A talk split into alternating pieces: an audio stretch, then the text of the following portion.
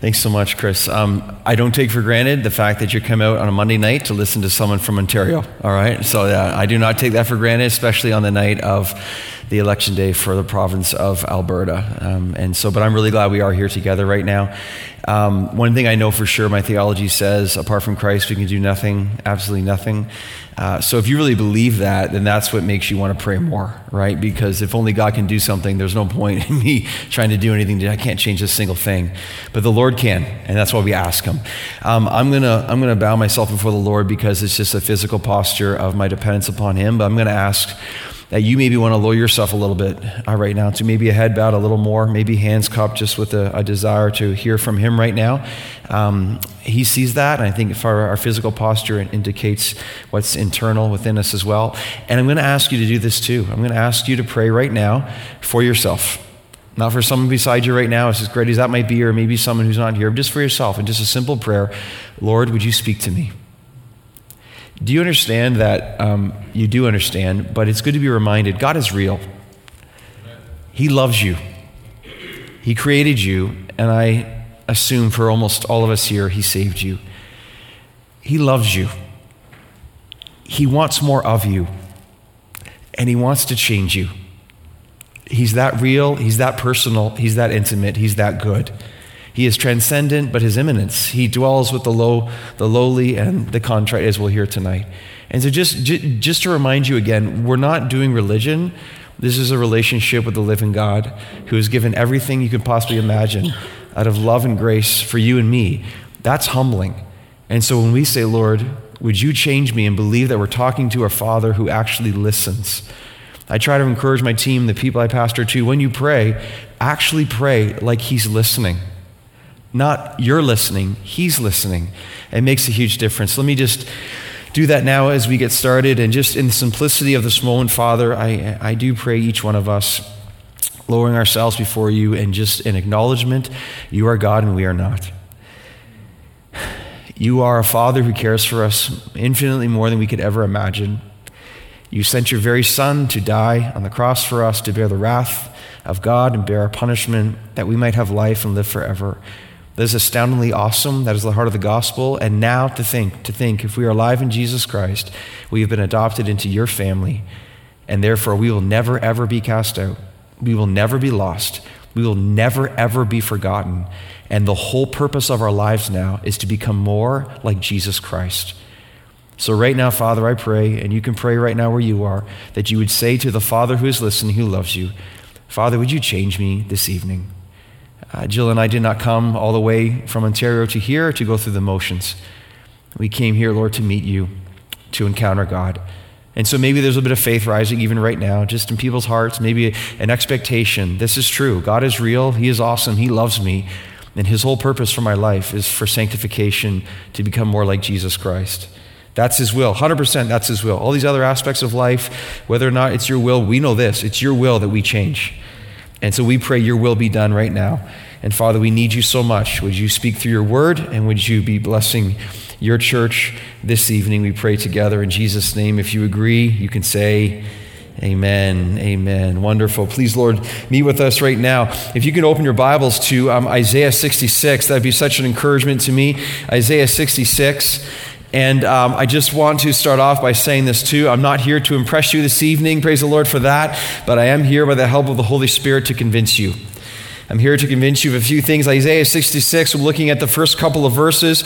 I want to convince you in this prayer for revival that there is a direction, there's a direction that we must go, and there are at the same time, there are places that we must never leave. Okay, I want you to hear that again. Okay, so the Bible's going to tell us tonight there's a, there's, a, there's a direction we must go towards the Lord, but at the same time, there's places that we must never leave because those are the places that God guarantees that He will bless us as we build our foundation again upon His truth and upon who He is. Another way to say it is like this there's a biblical vision which never gets old, and there's a biblical vision which the Holy Spirit never ever tires of fulfilling.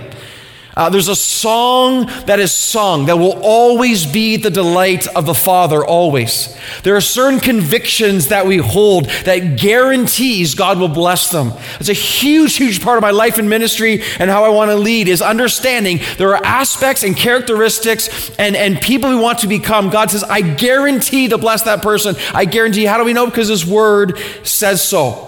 There are certain wells in life that never run dry. There are certain wells, when we uncover them, God will always cause it to overflow with living water upon our lives. We must know what those wells are, that we can always make sure the enemy doesn't cover them up, our sin doesn't cover them up, and we're always uncovering them to see his blessing flow upon our lives. This is the wisdom that God gives us upon his word. And here's what's so important about these convictions, these wells, these promises the moment they are assumed. This is so important for the church in our day. So many churches, in the things that we're going to talk about today from God's Word, on paper, we all agree. Churches have them written down on paper. And so many times, when I'm preaching certain things or having conversations, the heads nod. Yes, we agree. But there's such a difference between a head nodding and a life living. There's such a difference to that. And if we assume that these wells are alive and active, the moment we assume it's happening, I think the moment we're done. This will be the difference between a church that is thriving in the power of God and a church that is barely hanging on and, and, and going off into irrelevancy. This is the difference. It'll be those who understand you cannot assume these things in your life in your personhood, in your marriage, in your family, and you as a leader or your church family, you must, you must with diligence every day seek to fight this good fight of that which God says this is the person that I am going to look upon and I am going to dwell in. But I get it though, it's really, really hard, right? It is, it is so much easier as a pastor, trust me. So, where I'm at our church, we're literally 20 years since our core group started and you're going to be one place and, and i just thank the lord for that. I think my, my wife jill who's here but like the grace of god over 20 years but let me just say it is so tempting at times to give up from because here's what you do. You can get away with what's okay and there's not many people that will accuse you of getting away with what's okay, but to actually go for what's best, to continue to die to self, to continue to take up your cross, to continue to fight for the passion found in Jesus Christ. For that to happen day in, day out, that is exhausting in terms of the spiritual battle we must fight to get there. That's why most of Christendom in our nation then is apathetic, because it's so much easier to be lukewarm than to actually seek to fight your sin to actually go for Jesus Christ, to not settle for six out of 10, which is mostly everyone, but to actually go for more because that's what Christ died for. That we would pursue Him and pursue His blessing and transformation within our lives. So every day is a fight. And that's why, again, this night, Chris, thanks for your leadership and for Redemption Church and the leadership here. This is such a good thing because we are seeking to reestablish the foundation that guarantees God's working and blessing within our lives. In some ways, this is ground zero, and ground zero is so beautiful to renew our minds for what matters most. I want you to think of it this way, too, okay? So, um, a foundation to a building, we all know, is absolutely important. Do you know that the largest building in the world, I want to put a picture up on the screen for you. This is called the Burj Khalifa, and that is in Dubai. That is the largest building in the world. A few stats 160 floors. Wow. Uh, over 800 meters tall. Just think about that. Almost a kilometer tall in the air. Fastest elevator in the world, 65 kilometers an hour. It has a swimming pool, the highest swimming pool in the world, on the 76th floor. But think about a foundation for that building to stand. The Burj Khalifa, it took one year to pour the concrete for that building, an entire year of just pouring concrete, 110,000 tons. So, what you see, which is above, which is causing this amazing structure to stand, a year and 110,000 tons of concrete to build the foundation that would allow that building to stand where it is today. If we don't have a foundation, we won't stand. This is what God's words wants to say to us today, beautifully, succinctly, and powerfully. Make sure your foundation is built in the Lord Jesus Christ and the person that he blesses. So let me look now, look at Isaiah 66. Check out verses 1 and 2. We're going to try to uh, soak this and wring it out for all it's worth here. Isaiah 66, verse 1. Thus says the Lord. Heaven is my throne, and the earth is my footstool. What is the house that you would build for me? What is the place of my rest? All these things my hand has made, and so all these things came to be, declares the Lord. But this is the one to whom I will look. Notice he who is humble and contrite in spirit and trembles at my word. So, from this short, amazing text this evening, two critical convictions we will pull from the text right here, simple and yet profound. Conviction number one is this, okay? It's this there is only one God. There is only one God. Some of you are like, you came all the way from Ontario to tell me that? Yes, I did. Yes, I did. I told you I'm not here to impress you, but I am here to convince you and to convince you of this everlasting truth. Again, verse 1 Thus says the Lord, Heaven is my throne, the earth is my footstool. Love that. What is the house that you would build for me, and what is the place of my rest? I believe one of the greatest insights right there from verse 1 is this. Let us, let us never, ever think that we can put God in a box. Let us never think we can put God in a box. And in this case, literally, God says, What is the house that you would build for me? So know this about our God our God will not and cannot be contained. Look what he says there in verse 1. Thus says the Lord, Heaven is my throne, and the earth is my footstool. What is the house that you would build for me? Heaven is my throne. So picture this literally like in your mind. Heaven is my throne, and the earth, I love ottomans. Okay? And the earth is my footstool. God says, I use the earth, the place that you live, and your little speck on here, that's the footstool of my glory. This is our God in his infinite capacity, wisdom, strength, and might. Amazing here. And what is this? What is, what is God saying? What is the house you will build for me? This is not a call for the rejection of buildings. Rather, this is a call for the elevation of the Almighty. I mean, just consider the book of Isaiah. The central problem of the human race, according to the book of Isaiah, is that we love to exalt ourselves. The central problem of the human race is that we are obsessed with self exaltation. Why do we do that? Why does the human race insist on exalting self?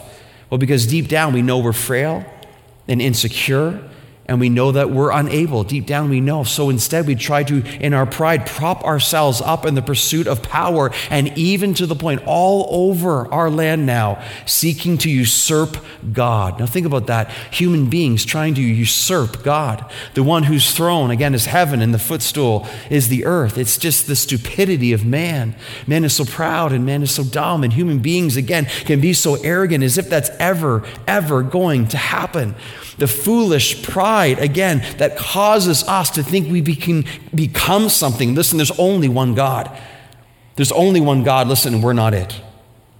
But we are called, we are called to exalt and adore and serve this one God. Now look at verse 2 now. Look at verse 2. All these things my hand has made, and so all these things came to be, declares the Lord. So here's the Lord, the maker of the heavens and the earth, the sovereign king, the king of kings, the Lord of glory, the holy one, the great I am, the one we just sang about, holy, holy, holy. Think it, the God who decides when nations rise, when nations fall, the God who reigns over the salvation of all people on the earth, the omniscient one, the omnipotent one, the one that will soon establish the new heavens and the new earth, this awesome and almighty king says, Will you bring me a few stones as a gift?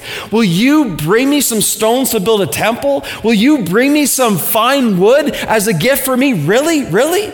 All these things my hand has made. All these things came to be by my working and my glory, he says. See what God is doing? He's like, I created everything, and you're going to come to me and offer this little something of something that I've already created? God's like, you need something far greater than that. See, because in ourselves as human beings, we are longing for someone beyond ourselves. We'll never be enough. And listen, each other will never be enough. So I love what John Piper says. He says this, he's brilliant. He says, No one goes to the Grand Canyon to improve their self esteem. No one goes to the Grand Canyon, I've been there, and looks out on the vast beauty and stands on the precipice of the edge and says, I am amazing. No one does that. Everyone goes to the Grand Canyon. Tomorrow, uh, Lord willing, we're going to go to the Rocky Mountains. I'm not going to go there and stand on the top of some hill and be like, look at me. I'm going to go, God is awesome. And the reason we long for that is because we long for someone beyond ourselves. We are created with eternity within us. Our purpose is to worship, but not ourselves or each other. Our purpose is to worship the Holy One of God. And this is the message that God is sending to us right now. So you see what's happening here? You sense the profound wisdom that God is handing down. He says, Don't ever seek to limit me to one location or to one work or to one specific strategy. God's not interested in the plans of man. God will not be forced into one stream of thought or methodology. See, people in the context here in Isaiah 66, they were trying to please God with their effort. That even comes out in, in verse 3 there. If you look at verse 3, he's like, He who slaughters an ox is like a one who kills a man. God's like, This is doing nothing for me. He who sacrifices a lamb, like one who breaks a dog's neck. He's like, You can keep trying to please me in this way. That's not what I'm looking for. God's like, I don't want your religion. Now, I don't know the exact context here in Alberta, but I know probably a little bit more than Ontario. In Ontario, man, dark days, dark times. I mean, where I pastor, there's, there's no cultural Christianity whatsoever. I mean, maybe there's always some, but it's hard to find. The danger in some of our lives, and maybe here and maybe in a little bit different way, maybe more, the idea that, again, that we're going to be religiously pursuing God without a heart that's being engaged. That is one of the great temptations. I don't know who's here tonight. God knows exactly who's here tonight. But the idea of a cultural Christianity, an idea of I do certain things, I go to church, I say some different prayers, I kind of be a good person in certain ways, but there's, there's not an actual affection for the Lord. There's not an actual transformation of heart. There's not an actual evidence of the Holy Spirit working and filling and moving. There's not an actual brokenness or humility. There's, I can say the right things. We learn to do that, don't we? We can say Christianese, we can do certain things. But has there actually been an engagement with the Lord where you know without a doubt that God is alive in you, working through you, and bearing his fruit through your life? This is what he wants more than anything else. He doesn't want religion. He wants relationship. He wants heart. He wants transformation. He wants brokenness. He wants to see us truly who we are before him. Because when he has our hearts, he has everything else too. So, this is the call of our day, which is so needed. We need to trumpet an old call that will unleash new power. What's fighting against this? The, the distractions of our day are many. The, the, the new calls are in abundance. We ourselves, again, in a time where the good, this is so important too, where the good can so easily become the enemy of what is best. This is why, too, like as a church, as a leader, as an aspiring leader, A.W. Tozer said, no pastor, elder, church movement will ever rise higher than their idea of God. We will never go higher than our conception and our praise of God because this is what is most important. So, this is where we start. There's only one God. He's awesome and glorious and so mighty and powerful and wise and infinite. And when we start there, we're blessed because this is where God starts. Heaven is my throne, the earth is my footstool. Be convinced this is who God blesses. He blesses those who exalt him and his name. It's one of the great questions we ask ourselves too in our day, and, and I'm not sure again exactly where you're coming from. We want revival. But here's the question that's really penetrating but do we want God? Ask yourself this we want God's blessing, but do we actually want God? What is the definition of blessing? Not getting something from God. God is the definition of blessing. He Himself is life, He Himself is blessing. He himself is satisfaction. He himself is joy. We become more like Christ as we do that. That is the very gift of life. We want his blessing, but do we actually want God? There is only one God. That's conviction number one. Now we, with the bit of a foundation built there, now conviction number two. There is only one that God will look to. There is only one that God will look to. So look at the second half of verse 2 now. I love this verse so much. He says, But this is the one to whom I will look, he who is humble and contrite in spirit and trembles at my word. Okay, now just consider what we just read there, okay? God just said this. He goes, But this is the one to whom I will look. The NIV says, This is the one whom I will esteem. Another translation says, This is the one whom I will bless. So this has to grab your attention, right? I mean, if you're alive right now and alive in Christ and you care what God is doing, this has to grab your attention. It's one of these moments where you stop and pause and think for a second, and you're just like, wait, wait, wait, wait. God's about to unpack the very person his gaze will be upon. That's a pretty big deal. Like if I'm you and we're reading this, pen in hand, like ready to take notes, and God's like, this is the one whom I will bless. I'm like, Okay, whatever comes next is a big deal. Like, whatever he says next, this is something I don't want to forget for sure. So back at home at, at uh, in Oakville, Hope Oakville, this is where we would say, um, this is a wisdom moment. Okay, hey, the phone's ringing. It's wisdom. It's for you. Okay, and the Holy Spirit wants you to pick it up right now because whatever comes next from this statement, this is the one to whom I will look. This is the wisdom for life. Is there anything else in life more important than what's coming next? That God says, This is the person that I guarantee to look upon, my gaze will be upon, and the one that I will bless. That's fairly significant. So I hope right now that you are excited to learn who is the person that God guarantees to bless. I think on this note, too, just before we get there as well, I find it amazing sometimes how shocked and surprised we are, people, pastors, leaders of movements how shocked we can be when the Holy Spirit has been grieved in our lives or our leadership or our churches. There's a sense of bewilderment like, what has happened? When all the while our pride is so obvious, our hearts have become hard, and God's word has become so stale. We get surprised when God's Spirit is quenched, when we're filled with worldliness and sin starts to kind of seep into our lives and we have no affection for Jesus Christ. We're barely praying if we're praying at all. And we're like, God, where did you go? How come you're not blessing? He's like, well, it's so obvious. Well, I'm not blessing you because the very things we're doing are nowhere near to the heart of God. See, this is where, as a church, again, going to be very careful. We assume God's gaze, we assume God's favor, we assume God's exaltation. When we assume those things, that's when we're done.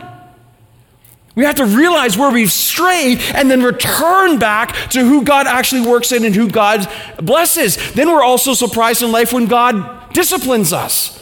We're surprised as chastening. We're surprised when life all of a sudden gets difficult and God's designed to love us by making life hard to call us back to Himself. It's one of the greatest things God can do for us is to help us understand again how much we need. So discipline enters into our lives. And this is when the Lord brings his word and love and grace. And he says, Hey, hey, child, he says, This is the one to whom I will look. So let us not assume, let us humble ourselves with a teachable heart. And what follows now are three absolutely beautiful expressions and truths of who the Lord esteems. What follows here, church, loved ones, what follows here now? Character traits God guarantees to bless. Verse 2. But this is the one to whom I will look. First of all, the humble. He or she who is humble. Look at the word humble there. The word humble means poor or afflicted. It often refers to, quote, an oppressed person. This carries the meaning of those who are not proud or arrogant in spirit, but they realize their deep dependence on God. So the humble are those who sense they are unworthy to come into God's presence. The humble understand they owe everything to the Lord. Is it any wonder, okay? So the greatest sermon ever given, which is the greatest sermon ever given? Not this one tonight. I'll tell you that much, okay? Greatest sermon ever given is, don't be afraid, yep, Sermon on the Mount, given by the greatest person who ever lived on earth, Jesus Christ. How does the greatest sermon ever given by the greatest person who ever walked the earth, how does that sermon begin? It begins with the Beatitudes. And the first Beatitude is Blessed are the poor in spirit, for theirs is the kingdom of heaven. What does it mean to be poor in spirit? It means to be spiritually bankrupt. It means to know that you on your own, me by myself, have absolutely nothing to offer to God. On our own, we are depraved. On our own, we are bankrupt in our sinfulness. There's nowhere we can get. Jesus says, the greatest sermon ever given by Jesus Christ, the Son of God Blessed, happy, fulfilled are those who are spiritually bankrupt in spirit, for theirs is the kingdom of heaven. The most blessed will be those who are most pursuing humility and know the reason why they're doing it. Amazing to me. Blessed are the poor in spirit. Why does Jesus start that sermon with all the other exhortations coming in the sermon? Why does he begin there with character? Blessed are the poor in spirit. Blessed are the mourn. Blessed are the meek. Blessed are those who hunger and thirst for righteousness. Blessed are the pure in heart. Blessed are those who are persecuted. All those things are massive character deposits. Why? Because he knows character comes before competency. If you don't have character, you're not going to be competent and be able to see the blessing of God as you go through to see obedience within our lives. The foundation of character is everything. Character before everything. God says, This is the one to whom I will look. Think about it. The humility attract God's presence. The humble attract God's gaze. It's not, it's not gifting, it's not competency. It's a level of humility and, and unworthiness before the Lord. No wonder in Peter's exhortation in 1 Peter 5, he says again to the church, Clothe yourselves, all of you, with humility. Why would Peter say, Peter say that? Clothe yourselves, all of you, with humility. Why? Because water always fills the lowest places.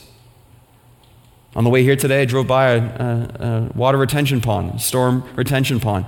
There's a warning not to go in because the water can rush in. I guess you guys see that often throughout the year, whatever it happens, whatever water always fills the lowest places. The living water of God will always find its way to the lowest places for those who are humble of heart. The living water of Christ fills those who get low. What do you think is the greatest virtue taught in the New Testament, either by precept or example? The greatest virtue taught in the New Testament by precept or example is love, 50 times. What do you think is second? Second is humility, taught by precept or example about 40 times. You put these two virtues together, love and humility, that's all of life love and humility brought together, that is a person living with the power of God upon them. This is why Andrew Murray said this. I think it's on the screen for you. He said, Humility is the mother virtue, your very first duty before God, the one safeguard of the soul. Set your heart upon it as the source of all blessing. Love that. That's humility the one safeguard of the soul, and set your heart upon humility, again, as the source of all blessing. God looks to the humble. So every day, multiple times a day, we have two choices we can make when it comes to humility and pride. Every day. In fact, many of us will have the opportunity after even now, today, and tons of times tomorrow, and as the week goes on. You have the chance to choose door number A, which is humility, or you can choose door number B, which is pride. What God says is every time you choose door A, humility, God says, I promise I will bless you there.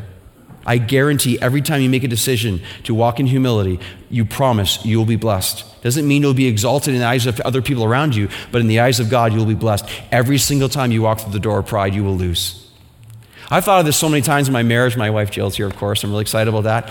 And but it's amazing how many times in the context of marriage you can be sitting there and you are in a moment where you are frustrated, you are filled with temptation, you have sin rising up, and the doors. See, as you grow in Christ, this is what you start to learn so much. As you grow in Christ, you're about to do something and walk through, say something sinful, say something hurtful, say something to garner attention, blame Jill, you know, say that, that she's the reason, whatever, whatever. And the door of pride is right there, and you're so excited to walk through it. You're all ready to do it because you're like, I'm in the right, she's in the wrong, and I'm going to walk through. And the Holy Spirit, as you grow in Christ, He's like, wait, wait, wait, wait, wait time out, time out. He's always gentle. He's like, shh, stop, stop it. Rah, rah, rah. What you're about to do, you, you can do it. I won't stop you. But that's a door of pride. I guarantee if you do that, you will lose. But Lord, I, I, feel like I'm in the right here. I mean, I deserve this right now. He's like, you might think what you want to think, but every time you walk through that door of pride, you will lose guaranteed. But if you choose to humble yourself and if you choose to repent and, and seek forgiveness, whatever, you can go through the door of humility. And I promise you, you will win. But God, it doesn't feel like I'm going to win. I know, but you will. But God, that means that I'm going to have to admit stuff that I don't want to. I know, but that's when you win. But God, it's not the way I want to go. I know, I know, I know. It's my way, Robbie. It's not your way. It's a choice of wisdom and faith and humility, and I guarantee that you will be blessed. In fact, Robbie, when you walk through the door of humility, I promise you, you've just decided to make your marriage better. Every single time, because God blesses humility. Every single time you walk through the door of pride, let's say in the context of marriage, you've just chosen to make your marriage worse. Because God opposes the proud, but He gives grace to the humble you and I will have many, many decisions between those doors. And as you grow in the Lord Jesus Christ, the Holy Spirit will stop you and you will have your decision. Do I want to lose or do I want to win? Do I want to be opposed by God or do I want to be exalted by God? In some ways, it's that simple, it's that profound, and it's that meaningful. God looks to those who are humble. Secondly, God looks to those who are broken. Love this so much. Look at verse 2 again. But this is the one to whom I will look, who is humble and contrite in spirit. Okay, so contrite in spirit there. The adjective contrite is only used three times in the Old Testament. It literally means crippled of feet. So imagine that, okay? So the root of contrite, it can mean uh, he smote so, contrite is you've been struck, you've been crippled, and you know you need help. Picture it that way. He's been smote, crippled, and you know you're in agony, you're broken, and you need help. This is the one the Lord will look to, is what the text says to us today. The one the Lord looks to is the one who is busted up and desperate for help. Fascinating. Such a powerful theme all through Scripture. Amazing to me. This is in Luke chapter 22, where I'm convinced this is the absolute turning point of the Apostle Peter's life. Remember Luke 22, Peter says, Jesus, I'll never deny you. I will even die for you. And then Jesus says, For the rooster crows today, you'll deny me three times. I'll never, ever, ever do that. And we know how the story unfolds. Luke's gospel is amazing because as the rooster crows, and Peter denies the third time, and the rooster crows, Luke's gospel says that as the rooster crowed and Peter understood what happened, and he said it would never happen, Jesus in the courtyard stands and turns and looks and set eyes and gaze, the eyes of Peter and Jesus meet. You can look it up in Luke's gospel. Just an amazing description. Jesus, on somewhere, wherever he was, and someone able to look, turn, and look into the eyes of Peter. And here's Peter over here. Peter, I'll never do that to you. I will always be, I will die for you. And he he denied the Son of God to a servant girl of all people. And here he is, and all his pride was happening. And he sets eyes upon his Savior. And Jesus looks at him, and there, as the rooster crows, imagine the level of devastation and brokenness that would come upon Peter in that moment. Like, live in the text. Can you imagine the grief, the sorrow, the devastation? Can you imagine the regret? And here's the thing about like, like, like, Friday gets a lot of press, and it should. Sunday gets a lot of press, and it should. What about Friday night, Saturday? The longest day of Peter's life. He didn't know what was going to happen. You know that he didn't know Sunday was coming the way that it was. So imagine then when Sunday does come. Imagine then when Peter all of a sudden is filled with the hope of glory, that the reality that Jesus Christ is not dead, is alive. And then no wonder that in John 21, when Peter's in the boat and Jesus is on the shore, and Peter recognizes that it's Jesus and the text says that Peter flung his thing on and jumped in the water and swam as fast as he could to get to Jesus Christ, because at that moment he would be restored back to Jesus from his utter devastation and brokenness to be restored in forgiveness back to Jesus Christ. And Jesus turns to Peter and asks him three times, Do you love me? See what I'm saying to you? The greatest, most devastating event in the life of the Apostle Peter was likely that weekend where he denied his Savior and was utterly broken. He would never be the same again. And the moment he's restored to his Savior, Jesus Christ, he becomes a leader of the church. As we know, he preaches the first sermon and 3,000 people get saved. The Holy Spirit comes in. We know all that's awesome. Awesome, awesome, awesome. You will never, ever overstate the power of brokenness in someone's life.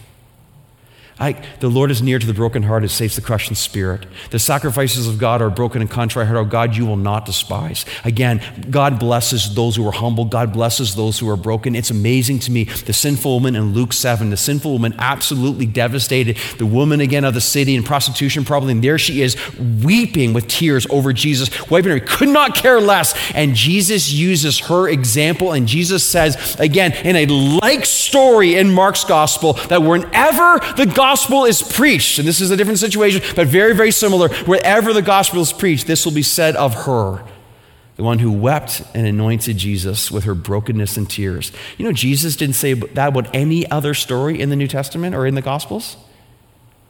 Wherever the gospel is preached, the story of the woman weeping at the feet of Jesus Christ in her brokenness. That's how much brokenness means to Jesus. Let me ask you this when's the last time you've been you've been sincerely broken before the Lord. When's the last time? Has it been a while? Has it, has it been ever? Let me talk to the men here.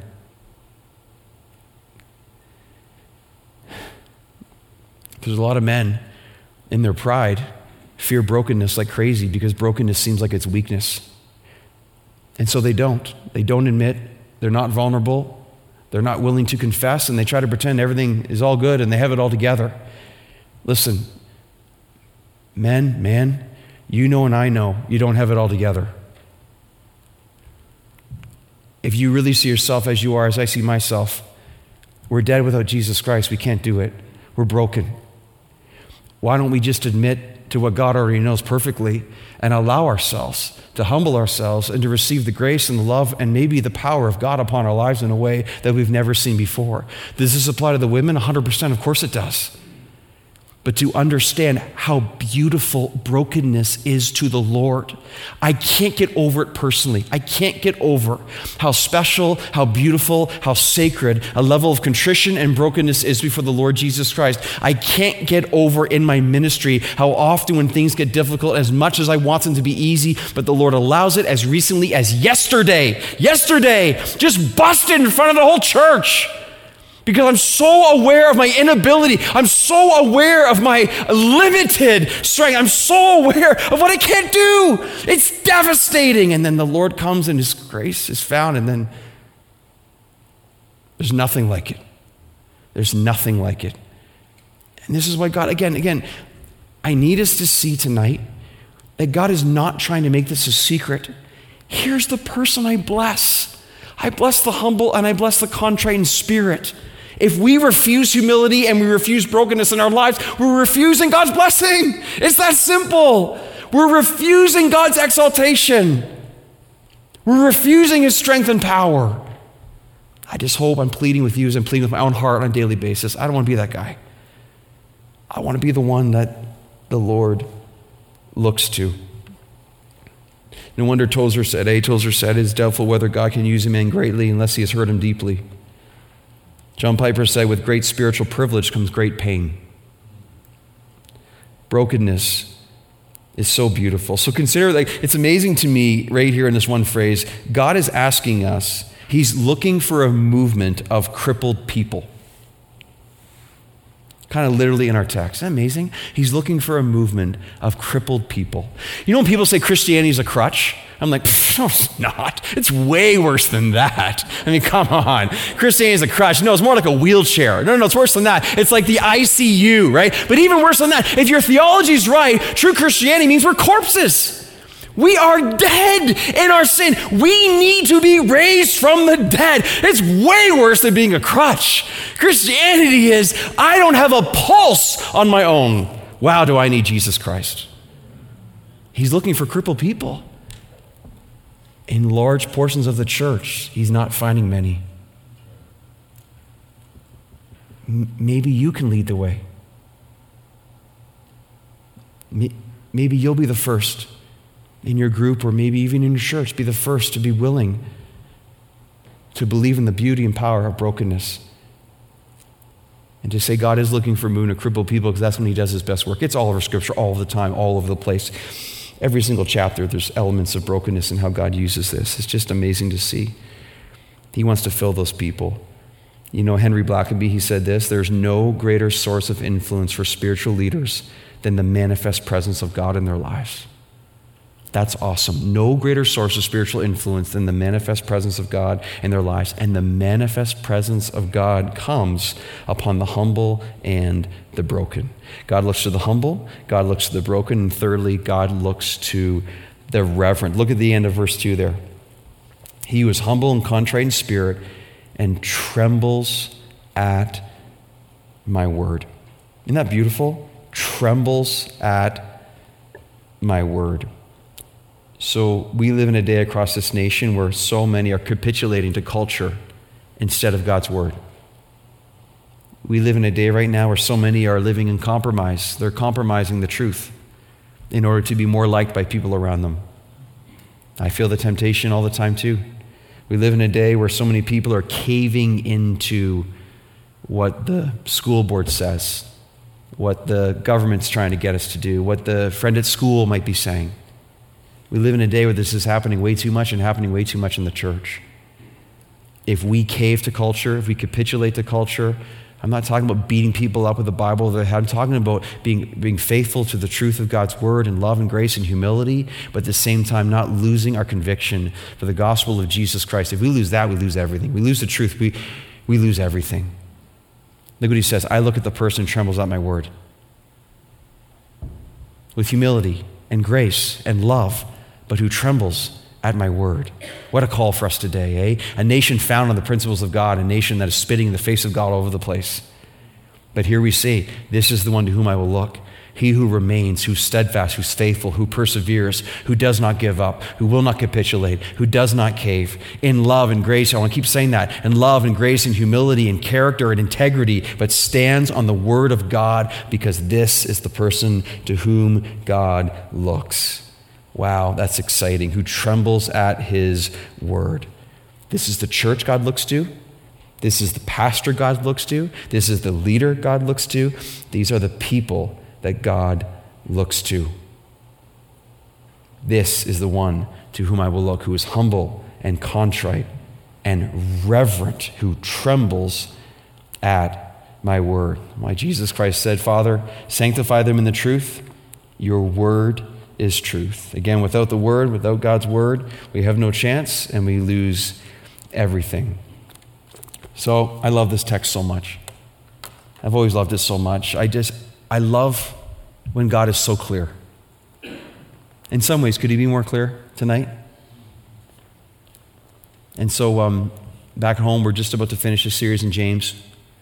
And one of the main verses in James is don't just be a hearer of the word, but be a doer. See, this is the moment of wisdom, friends. I'm so glad to be here with you tonight, by the way. I'm so thankful. Thank you for your attention. I see your diligence and your wanting to hear what God says through His Word, whatever. But I just love right now that He is so clear. And now the question is, what will I do about it? Will I hear this right now and see the clarity of it and just be like, oh, that's nice, there's some good stuff there, and just walk away, nothing changes? Or will I allow the Lord to peer into my heart right now and to understand he is awesome. There's one God, and there's one that God looks to. Do I desire to move in the direction of the one that God looks to? Wisdom says, uh, yes. Yes, I will. The Holy Spirit's like, do it, do it, do it. The flesh is like, forget it, forget it, forget it. Satan's like terrified of it. He's terrified of it. But again, the Holy Spirit, and I pray in us, is like, yes, this is the one to whom I will look. God help us. Amen, church? God help us. Let me pray for us. Let me pray for us. I think we're going to respond with a song or two right now. And maybe just taking a moment right now in your heart and to uh, be quiet where you are before the Lord. And just to consider uh, what has the Lord said to me so clearly today, this evening, right now in this moment. And now, what do I say to the Lord in terms of what I'm going to do in response? What needs to change in my life? What needs to go in my life? What sin needs to be repented of? What habit needs to be altered? What relationship needs to be changed? What attitude needs to be forgiven? What person do I need to go and ask for forgiveness for? What act of humility can I pursue? What area of brokenness do I finally need to surrender to? What pride do I need to forsake? How can I stand with trembling at the word of God within my life right now? Where has this not happened? Where can it happen? So much here for us. Holy Spirit, I pray you'd speak and I pray you'd lead and and, and, and I pray for, for Redemption Church and the churches that could be represented here right now. I pray in Jesus' name, Lord, they would be wonderful, beautiful people that you will look to. Yes, Lord, you will grace, you will favor, you will strengthen, you will empower, you will move in those men and women and children who are humble and broken and who tremble at your word. And that it might be hard, but it's going to be good. It's going to be so good because it guarantees your blessing. We beg you for wisdom. We beg you to move in our hearts. We beg you for transformation. And we pray this in Jesus' name. Amen.